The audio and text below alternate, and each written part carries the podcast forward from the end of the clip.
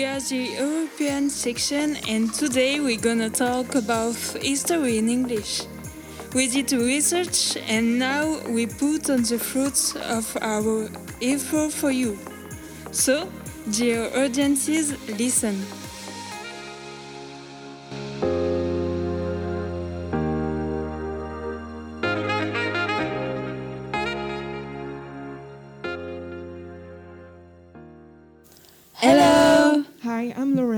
Lorène. I am Manila. I'm, I'm Chloe. Welcome to another episode of your favorite podcast. Uh, today we are going to talk about Ireland and more precisely about the Forgotten Angels of Tuam. Ireland, which was a Celtic country, was Christianized in the 5th century by St. Patrick, who is considered as the evangelizer of Ireland. He changed the manner of Irish, urging them to mix their Celtic tradition with Christi- Christian tradition.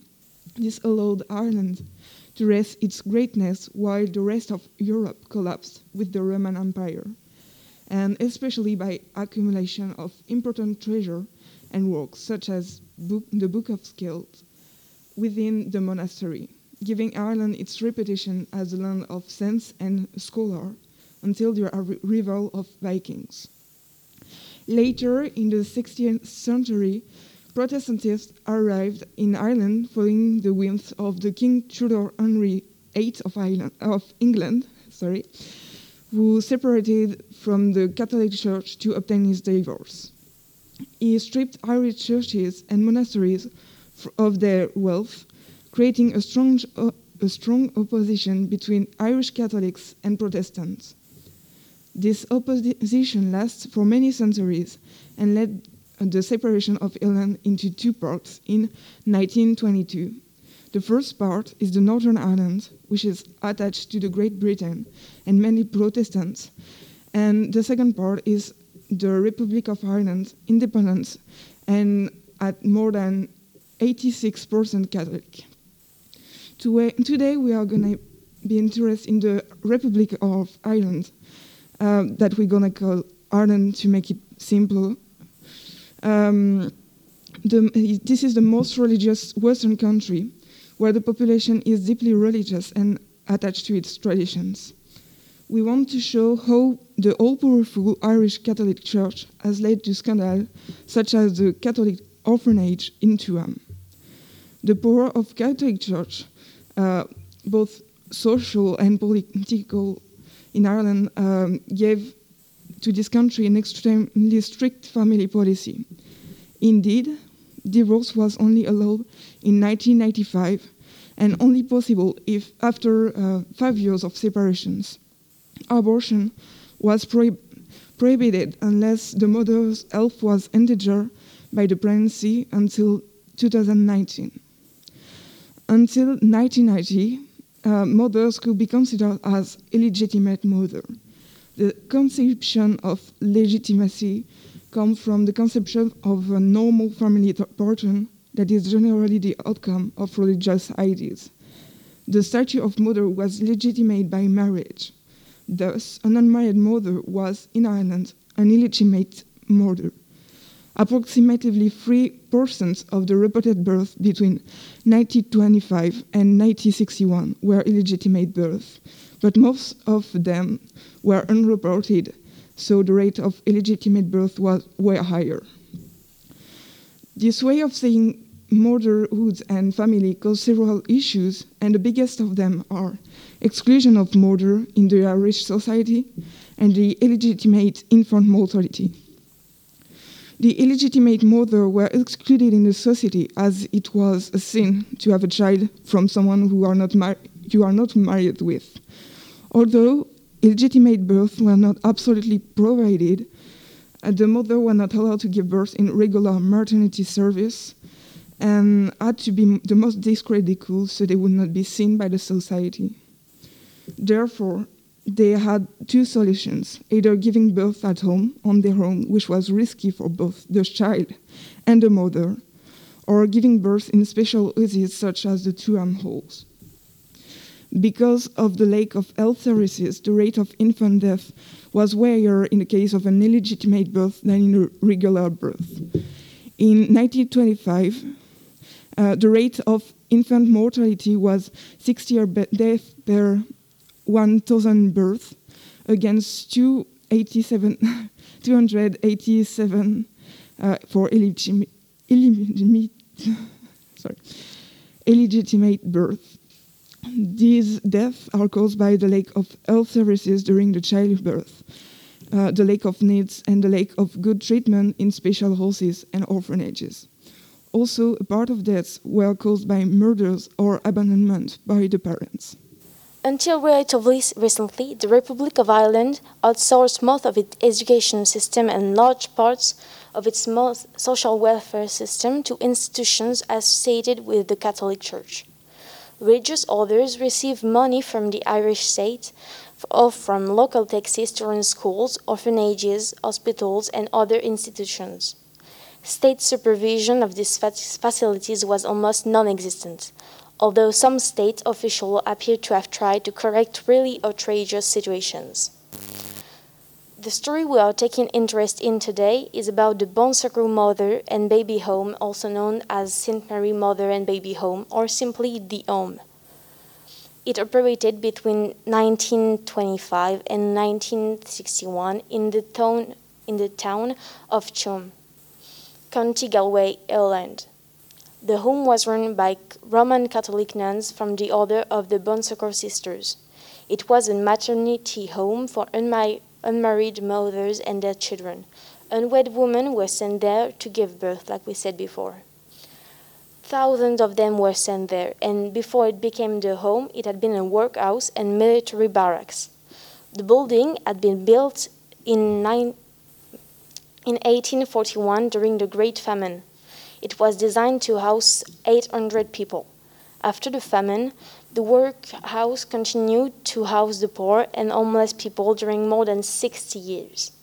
The building became military barracks in 1916 during the uprising against British rule. After the Civil War, in 1925, the nuns took over the house. The nuns were trained nurses and midwives, since the primary purpose of the home was to take in unmarried pregnant women and help them give birth. After that, the mothers were required to stay there and to work unpaid for one entire year as a reimbursement to the service rendered. The mother and children were separated. The children remained separately in the home raised by nuns until they could be adopted, often without consent, something that was common practice in those times. When women got pregnant two times, they were sent, as a punishment for recidivism, to the Magdalene laundries. After the year work was completed, the mother left without the child. Those were kept at the home until they were adopted, fostered, or until they were old enough to be sent to industrial boarding schools. There are reports of many illegal adoptions of children from Catholic families in the US. Some people visited the house, official inspectors or health. Um, in 1947 and 1949, the first report said that the home was overcrowded, the children malnourished, and the death rate at, a, at an average of 25 percent but it also said, and I quote, the care given to infants in their home is good.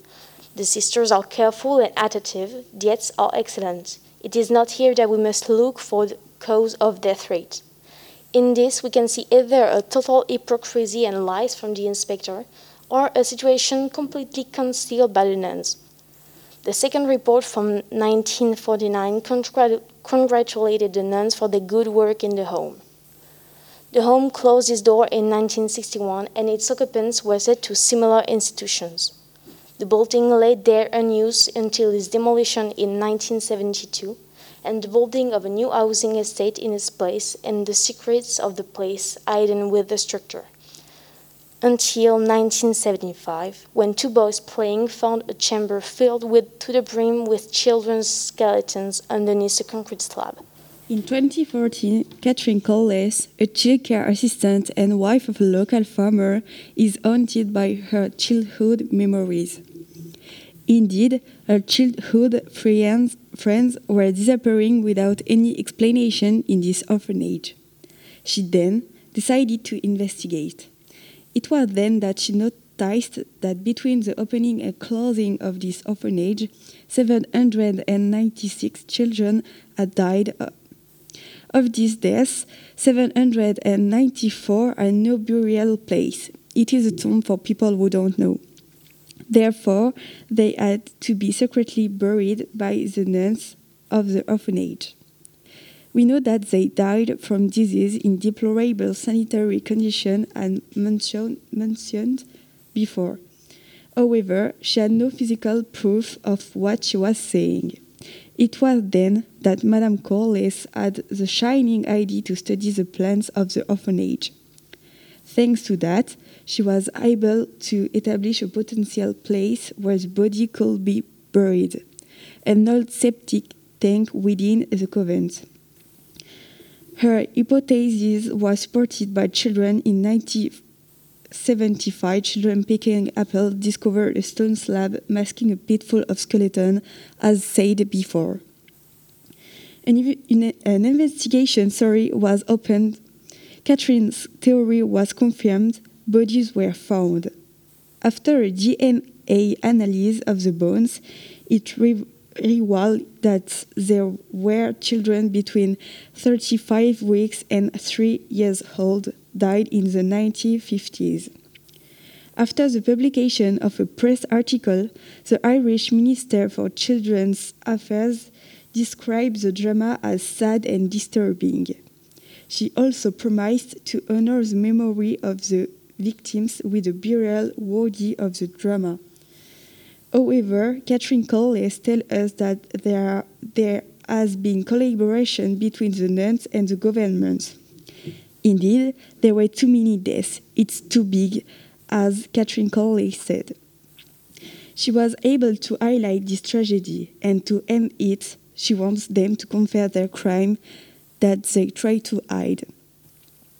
This drama adds to other scandals affecting the church, such as the pedophile prayers as well as lost girls forced to work in laundries to expiate their sins, as said before, or the scandals of women forced to abandon their children. This tragedy questions the omnipotence of the Catholic Church in Ireland. This, quest this questioning is supported by ex orphans still traumatized by what they heard or saw in this orphanage. I was struck by a story from of a nun man named Patrick Joseph Averty, who said these nuns inside were supposed to be following God's footsteps, supposed to be helping the poor and people who needed help. Just keep closing door. Hope you enjoyed this topic. Thank you for listening. Goodbye. Thank you for your attention. These podcasts were produced by um, the European section. It was a pleasure. See you later, Radio Kondo.